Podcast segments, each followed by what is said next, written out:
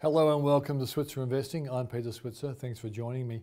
On tonight's show, ST Wong of Prime Value, the fund manager, is looking at the kind of stocks that you might want to accumulate now for later down the track. He says he basically has acquired a lot of uh, stocks during the sell-off period, but at the moment he sort of is waiting to pounce. But he has actually identified a number of interesting companies that you might be interested in considering yourself.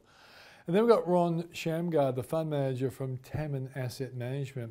And he's interested in tech stocks, particularly EML Payments, very, a big fan of this particular company, and a number of other ones. He explains what kind of tech companies he likes in particular. And then Paul Rickard and myself, we look at the healthcare sector and, and pinpoint the stocks that we think look like good value now, worth acquiring for the eventual comeback of the healthcare sector.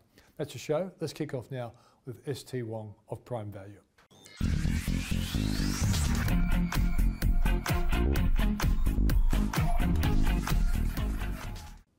Joining me now is ST Wong from the Prime Value Fund. Great to see you, ST. Morning, Pete. So, before I start talking about specific stocks, what's your feeling about how the overall market will work out over 2022? At the moment, clearly there's question marks and there's volatility, but what's your feeling across 2022? Yeah, look, Peter, um, it's clear to us that, you know, looking to the rest of 2022, we're going to see slow economic growth, um, greater risk, uh, but we're still optimistic. And we think there's still a number of themes that um, is kind of going to come across the market, which is worth investing in. And whilst we acknowledge secularly high interest rates is going to impact returns on the market, uh, we think that the market is still, you know, uh, somewhat more pos- pessimistic than, than what it should be, and so therefore looking for opportunities to invest into 2022. Yeah, yeah. My feeling is this, um, ST. Um, and, and, they rest on two things that really, to me, aren't, aren't easy to guess as an economist or as a market player. One is, uh, I think if, if the Ukraine war ends earlier than expected, the market will love that. Do you agree? Absolutely, yes. Yep. And the second one is if China gets on top of its lockdown and pandemic issues quicker than expected, and therefore we get more supply out of China and less supply chain problems. Both of those two things should help bring inflation down and even hose down the, the expectations that interest rates will be rising so quickly that it will really KO tech stocks and, all, and the market generally. Sure. Look, Pete, as, as you know, what we're going through at the moment where inflation is concerned is, as you know, as an economist, uh, the base effect, right? We're cycling very low inflation numbers in the previous 12 months, and that will continue into the June quarter. Uh, once we get past the June quarter, we'll see a normalization to some extent of the base effect where the inflation numbers or how it's calculated is concerned. So really from that perspective, the market should be looking through into, I guess, in in a softening on the inflation numbers, on the headline numbers per se. Mm. What I'd add to that, um, uh, Pete, and I agree with what you said uh, so far, where China is concerned, is there really remains a growth cushion in the US. Um, and especially as Northern Hemisphere summer approaches, we should see an even greater normalization of, you know, a number of, you know, day-to-day activities, um, which should see uh, economic activity pick up uh, to the extent. I think the, the point that the market is kind of ignoring at this point and kind of forgotten about the fact is that the consumer drives the US economy largely, mm. 60% of the US economy. And that part of the economy, the consumer, is in a really, really strong position. Wages are going up. Um, the household balance sheet is uh, in an absolute strong position. Mm. I think the market is uh, failing to recognize that there is a base effect coming through on how inflation is calculated. Yep. We're cycling through a base effect coming through, and we will see that into the June quarter. But once we get past June quarter, we should see an easing of headline inflation number uh, from how the inflation rate is being calculated. The other point that the market is ignoring and failing to to acknowledge is really um, the strength of the U.S. consumer. There clearly remains a growth cushion in the U.S. and with the northern hemisphere summer approaching, we should see a resumption of many elements of you know normal day-to-day activities. Mm. You know the shift from goods to services that will kick the U.S. economy along um, as summer approaches. What we're thinking from a consumer perspective, and is a key driver of the U.S. economy, is that personal incomes in the U.S. are at record highs, and has has really improved even over above where pre-COVID uh, levels are concerned. And the household balance sheet is absolutely in an excellent excellent position. So the ability of the U.S. consumer to spend or to keep spending is actually really really strong. Mm. So and that potentially underpins a stock market that could have a strong finish rolling into Christmas. Yeah, I think so, Pete. You know, I think the, the money really follows corporate profits.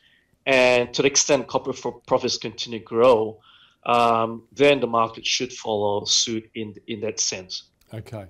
Let, us come back to what you're actually doing in the market now. Have there been any, any recent acquisitions to your fund? Um, Pete, we haven't been doing a lot at this juncture. Um, the market had a good run in March, so we've been riding on the back of that. Uh, but clearly, the pockets of value in the market, um, you know, tech is potential area we might get into uh, in next, you know, three to six months. But we do recognize that, you know, we're we're looking into slow economic growth into 2022, 2023. The risks are higher, and the market is somewhat more challenged because of that. So as a result, when we're looking for stocks, uh, we're looking really uh, for three things uh, as we consider up the investment proposition cash flows, quality, and pricing power. Um, and those are areas we're, we're looking to fish into, so to speak. And these are areas we're looking to invest into as, as prices pull back quite sub- substantially in some of the areas we're looking into. Mm. Give, give us some names of classic companies that fit those three bills. Mm. Great, Pete. Uh, look, you, you know, with bond yields rising, uh, tech, the tech sector is obviously a uh, you know a sector which we'll, be considering. Um, the companies that sort of fit the criteria we're looking for, which is cash flows, uh, quality. Uh, companies such as REA and Xero fit into that perspective. We're probably uh, still cautious on companies which are not making profits, just you know rely on revenue to to uh, support its share prices. So so these are sort of uh, companies where we think are going to be immune or less impacted if inflation do continue to be a, an issue for the market. Mm. Well, what's your position on mining companies? Because people keep asking me, well, you know, BHP and Rio and Fortescue have done well, um, but can they keep on, even if, say, for example, the Ukraine war ends and uh, energy and resource prices come off the boil, is, is there still going to be enough sufficient global demand for these sorts of products so their share prices will hold up? I think you want to be pretty selective in the resource sector. Um, you know, if I pick you know, energy, for example, all prices, you know, about 100 bucks. The key question, for example, is do we continue to buy stocks like Santos or Woodside? You know, I probably think that in the short term, there's probably somewhat of a bubble uh, where oil prices is concerned, as we discussed earlier. Should there be a resolution to the Russian-Ukraine situation, oil price might pull back. But it absolutely makes a brilliant entry point into stocks such as Santos and Woodside should that event occur. Mm. Because I think in the longer term, uh, the fact that um, large oil and gas companies haven't been investing in oil, uh, oil projects because of ESG concerns, it makes absolute sense to enter into stocks such, as Woodside uh, and Santos because of the corporate structure that they do have. So you want to be quite selective in your entry points, but also on the sort of commodities that you're kind of looking into. Now, lithium, for example, has been the hottest commodity so far this year. I think lithium price been up about 80% um, so far this year. So you want to be quite selective as well as to the timing. Whilst we're quite positive on the lithium, outlook on the lithium sector in the longer term, uh, we do recognize that there's been a significant upshot in lithium prices, and you might want to wait for um, a pullback in lithium prices before considering some of the lithium stocks. The sort of lithium stocks that we do like are uh, lithium companies which are actually producing um, or uh, well on the way to producing um, lithium products. The likes of Mineral Resources or Allkem, for example, are probably the sort of uh, companies or resources plays that we, we're really into. Great stuff, mate. Thanks for joining us. You have a great Easter. We'll talk, talk to you in the future. Thanks, Pete. Happy Easter.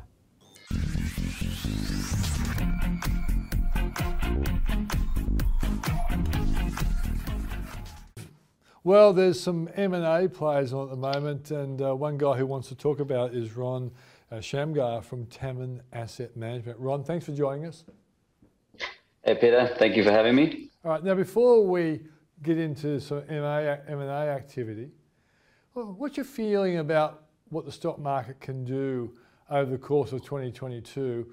I have a feeling that eventually, if the Ukraine war gets settled in some shape or form, and China comes out of lockdown, we start seeing more and more supply um, chain improvements, that the stock market could really like that and, and, and roar back.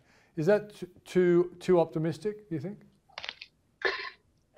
Yeah, look, I mean, possibly. I think, I think really, yeah, I know there's a, a lot of issues out of China with their lockdowns, and then you've got Ukraine, Russia. But I think still the main reason for the market being down this year or, or quite volatile uh, is is the inflationary concerns and and how much central banks will have to raise interest rates and will they go you know will they sort of uh, you know way too long and then they'll have to go too hard too quick which will means we'll have a, a quite a hard recession hmm. uh, so i think this is the biggest concern and then we saw the inflation numbers overnight uh, it was probably sort of in line with with expectations but maybe a little bit better um, and the question is, you know, does it start to sort of come down from here? Have we seen peak inflation, or does it get worse? So mm. that that's the big question. Was this part of the reason, Ron, why I link Ukraine and China lockdown supply side problems? Because if those two things work out in the optimistic way, it takes a lot of pressure off inflation, doesn't it? Oil prices fall.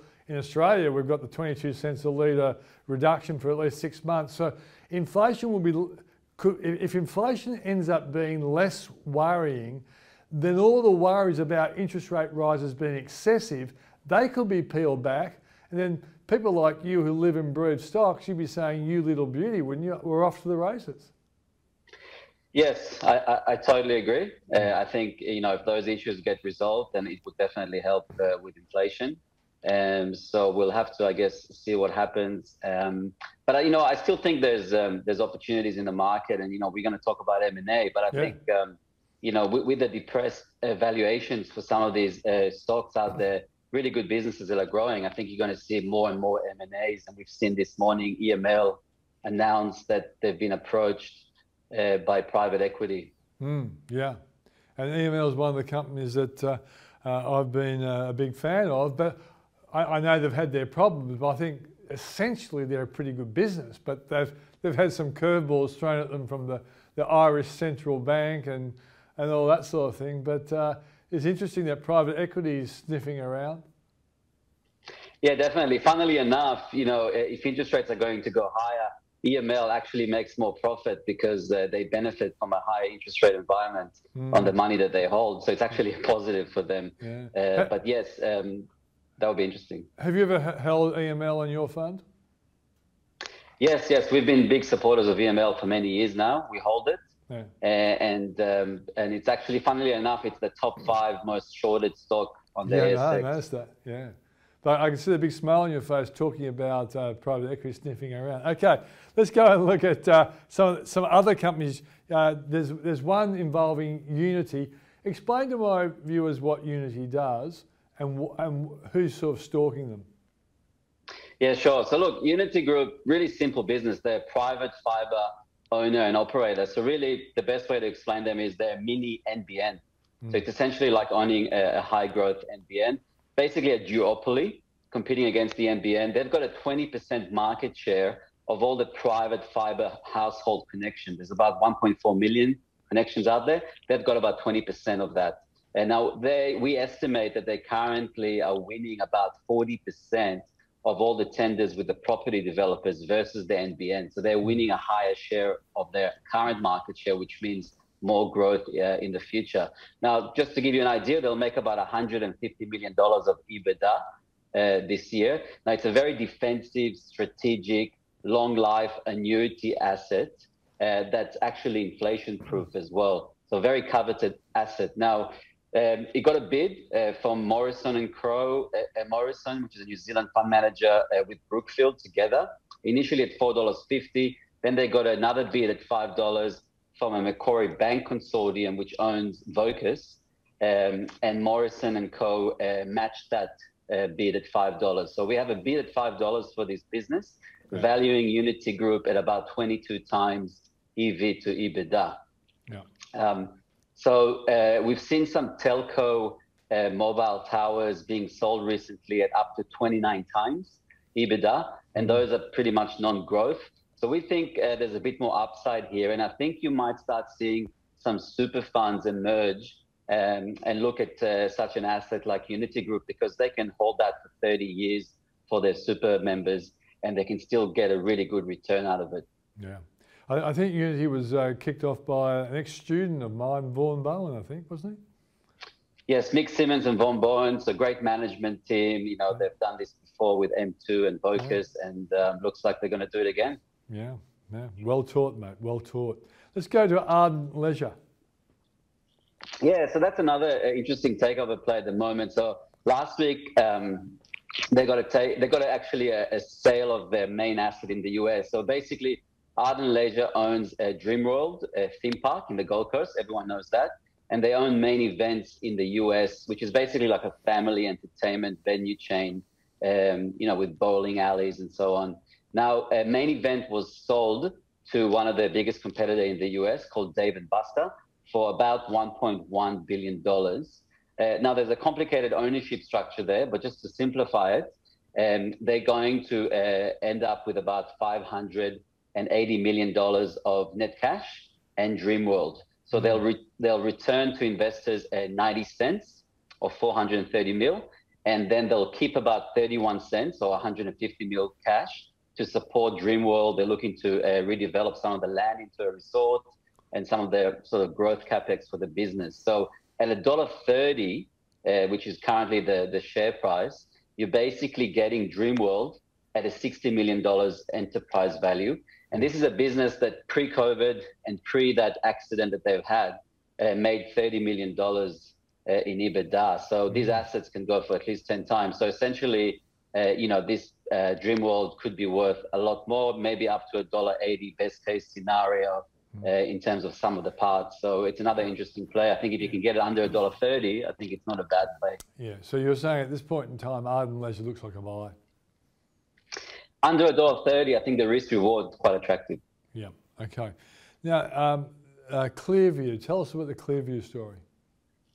Yeah, sure. So these ones are not under takeover yet, but we believe that they, they will be taken over soon. Now, Clearview is probably quite an imminent takeover deal. They're essentially the largest remaining uh, independent life insurer uh, in Australia. They've got about 7% market share. Now, the industry consolidated in the last few years. The banks basically exited and they all sold to the Japanese life insurers here. Now, uh, Crescent Private Equity, uh, they hold about 45% of Clearview, and they've announced in October last year that they're exiting uh, and they are uh, doing a strategic review. And um, we believe uh, that this will finalize in the next few weeks and a takeover bid will emerge. Now, the current embedded value um, of Clearview is about 97 cents. Now, embedded value is essentially the future cash flows of all the policies that Clearview uh, holds, uh, discounted back to today.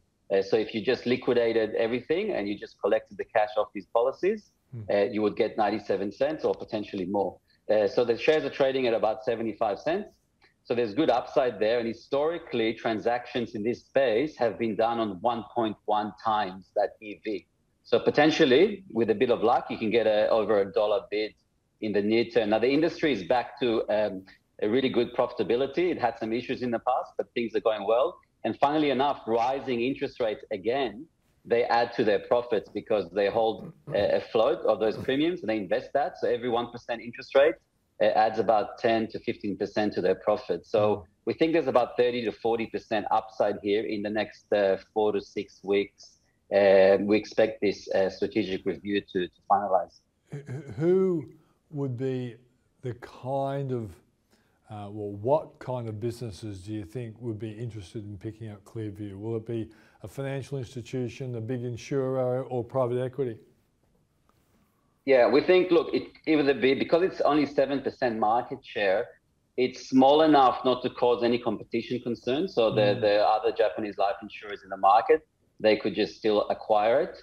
And it's sort of uh, strategic enough for someone to enter the, the sector at the perfect time uh, and then private equity could also buy it as well, and they could take a lot of cost out of the business.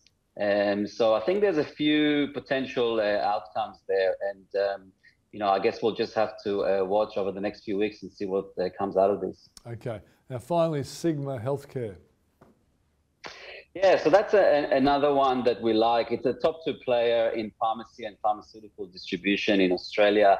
Now, their competitor, Australian uh, Pharmaceutical Industries, which owns Priceline, that was just acquired by Wesfarmers.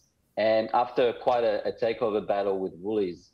And now, Sigma has actually spent in the last four years about $350 million in capex on building the latest uh, distribution center network in Australia, which will give them significant savings um, and profits in the next few years. Now, that capex has essentially come to an end uh, so they should spit out a lot of free cash in the next few years. Now, they recently did have issues with implementing a new ERP system, and it always causes problems for companies. In fact, API had the same issue a, a few years ago when they did that. But that should sort itself out, which is part of the reason why the share price is depressed. But this is a business that should be making, uh, in about a year or so, uh, close to $100 million in EBITDA. And uh, now, if you look at API, that was bought on about eight and a half times EBITDA, and which will value Sigma at around 75 cents, which compares to 48 cents today. Now, we think that either Wesfarmers uh, will bid for it. Uh, you know, they said that uh, API is just the first acquisition, you know, to build out this um, health and, and beauty uh, division that they want. We could see Woolies come back and, and have a go.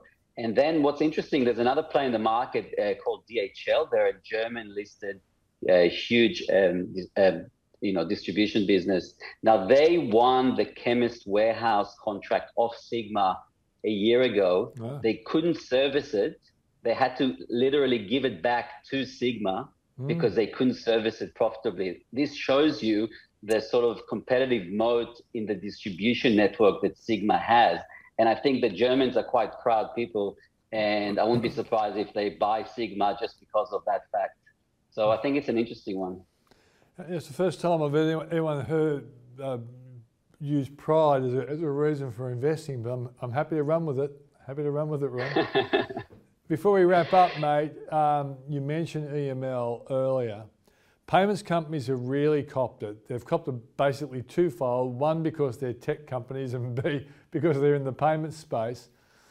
You look at the list of short sellers, um, and I think EML, uh, Tyro, Zip, they're all on the, the short list. Do you think that the market has overreacted in marking those sorts of companies down? And eventually, when tech there's a re-rotation back into tech that these payment companies also will get an uplift to a more acceptable price as opposed to the current prices? Yeah, look, I think yes and no. So there's no doubt that just valuation multiples have come down in the entire technology, payments, whatever sector. So that, that's one factor. But I think, you know, the ASX investors, I don't think they really understand payments businesses. So EML is a true payments business, mm. uh, and there's not many like it uh, on the ASX. And you know, yes, it had some issues, but those are uh, uh, you know behind it. And like I keep saying, every one percent interest rate rise around the world adds at least fifty million dollars to EML's bottom line. There's not many companies that can say that. So they're actually a beneficiary. but the market doesn't understand yet. Now, the buy now, pay later companies like the Zips and the Afterpays of the world, they're not payments companies. They are short term consumer lenders, and they need payment companies like EML or Marqeta to provide them with issuing uh, uh, cards capability and so on. Now they are making a lot of losses, and now we've seen Afterpay come out. Well, Block, its parent, come out yesterday. You know, Afterpay making 300 million dollar loss in the last six months.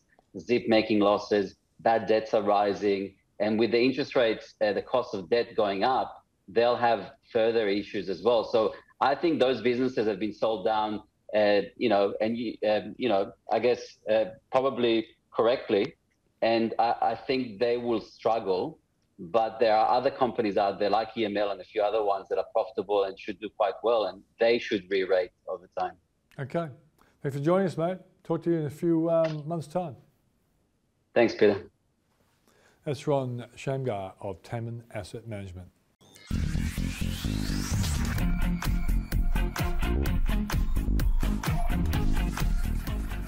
And today we want to focus on a sector that's really struggled in recent times, but has been historically a very good sector for investors, namely healthcare.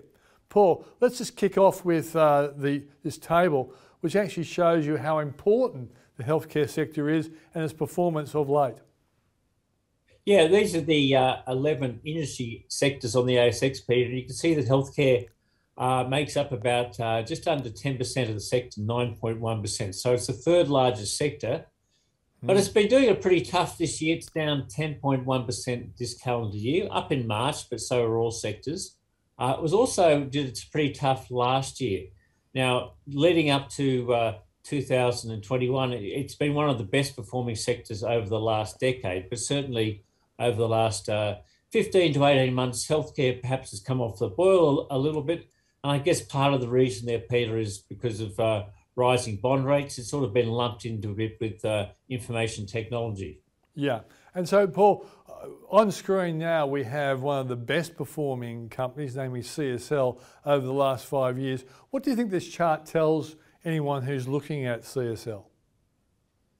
Well, look, it's been a great performing company over a number of decades. In fact, uh, CSL shareholders uh, effectively paid the, the equivalent of, uh, of about 67 cents when they first bought their shares. They're now mm. about 260. So uh, that's a phenomenal performance. But I guess what it does to you, Peter, is a couple of peaks. Um, we had the big run up to 2019, uh, where CSL became Australia's largest company.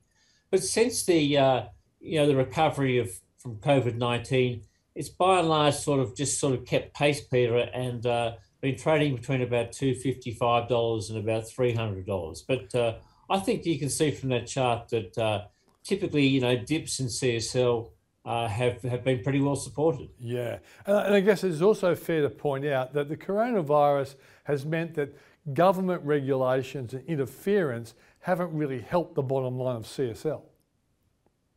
Yeah, certainly CSL's been uh, taking on extra costs. Uh, and also, you know, one of its big, biggest businesses, Peter, of course, is in the production of blood plasma products. Well, you have to collect the blood plasma. And, uh, you know, during the lockdowns and so forth, that made it a lot harder for CSL. So uh, it's still able to grow its profits, but certainly the last couple of years have been harder for it. Mm. But the market's also been looking elsewhere for perhaps the next wave of growth stocks. Yeah. Now, the next um, uh, company on screen is ResMed. It, it too has been a good performer over the last five years. Yeah, it wasn't that long ago, Peter, since it was under $10, and today it's sort of trading between about the, the low 30s and high 30s. So, uh, another great company, uh, the leader in, in the sort of the sleep apnea market, uh, but uh, ResMed's done really well. Come off the boil a bit, but probably, you know, again, um, you know, priced to almost perfection in the environment of higher interest rates, some of our sort of global healthcare leaders uh, have pulled back. Okay, so what are the positives out there for the healthcare sector in general? Well, I mentioned COVID, Peter, and you've got to remember that uh, one of the impacts of COVID, of course, is it stopped a lot of elective surgery, uh, and that reduced a lot of expenditure in the healthcare sector. So elective surgery has now recommenced, uh, and so that's good for a number of our healthcare companies. They also, most of them had to put in a, a, lot, as a lot of companies, they had to put in extra costs in terms of looking after, you know, preventative measures and uh, to do with COVID, and some of those cost pressures are easing. Longer term, Peter, we've still got some very favourable uh, demographic trends. So, of course, an aging population. And it's not just a question the population ages, but as you as you age, you actually need more healthcare services. Mm. So it actually mm. increases demand, and that's certainly the case in the in the Western world. But of course, in the developing world, you've got a growing middle class, uh, and they're availing themselves more and more to uh, to healthcare services. So the, the, the demography is certainly for it. Uh, it's a sector that there's a lot of investment in technology, and that, of course, means uh, you know cost saving in, in terms of some of the treatments, but also as medical technologies get better, again, demand improves because we're able to do more uh, to keep people uh, fitter and uh, and help prolong their lifespan. And then the other sort of positive is that, uh, particularly the Australian companies, look, they're well capitalised, they're global leaders, their balance sheets are strong, uh, and they're well well positioned to to grow. Mm. Yeah, and also these kinds of companies invariably do um, do, do, struggle after you know markets actually uh, give way to, to cyclical type companies, but they do eventually make a comeback, don't they, Paul?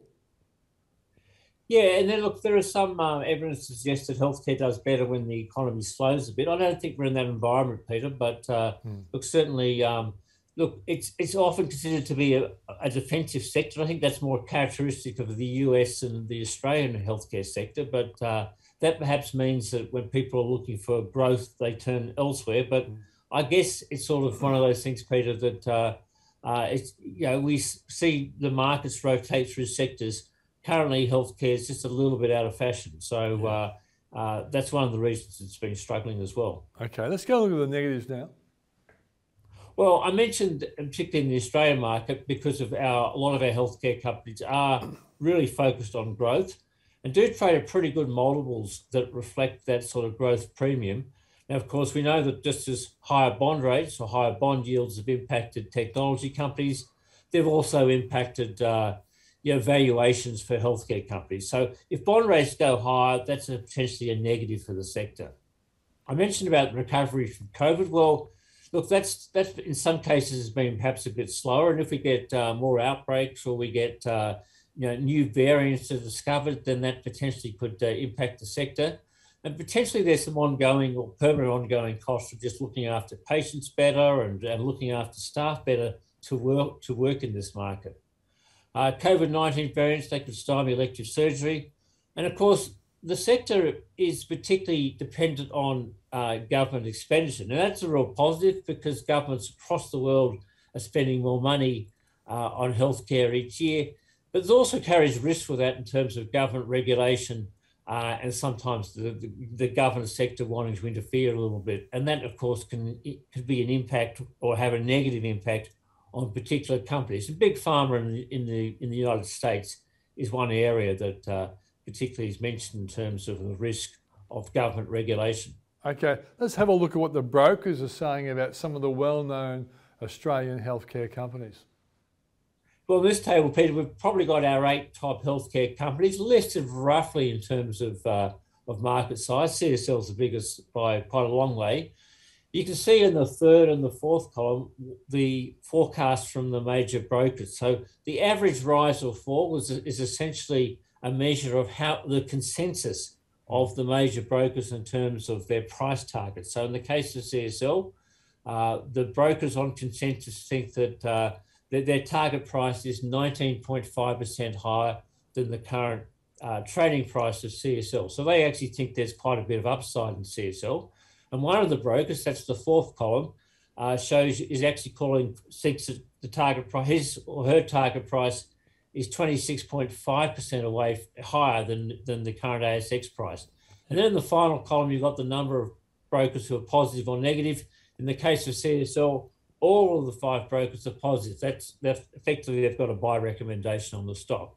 Yeah. Overall, when you look at that, you see that uh, you know, the brokers are pretty positive on the individual companies and positive on the sector as well, Peter. So I think there's some value there in a number of our terrific leading healthcare companies. Yeah, Paul, and I think, you know, listening to your story, if you put together the demographic trend that encourages people to use healthcare a lot more, then you throw in the fact that healthcare has been out of favour for uh, at least a couple of years, the rotation effect ultimately tells me that if I invest today, I might have to wait a while, but eventually this sector will, will deliver because it's basically a, a sector that we have to use. Yes, Peter. I mean, I think that uh, we've got some great health healthcare companies. We are a global leader in terms of some of these companies mm. uh, and the different parts of the market they participate in. I think there's got to be value there, Peter, and we know at some stage the market's going to come back to healthcare in a big way. Exactly right. And that's the show for tonight. There's no show next Monday because it's a public holiday. So we'll uh, look forward to seeing you next Thursday, but we'll have a bumper show where we'll try and pinpoint a lot more stocks that you'd be interested in considering for your portfolio. Thanks for joining us. I'm Peter Switzer.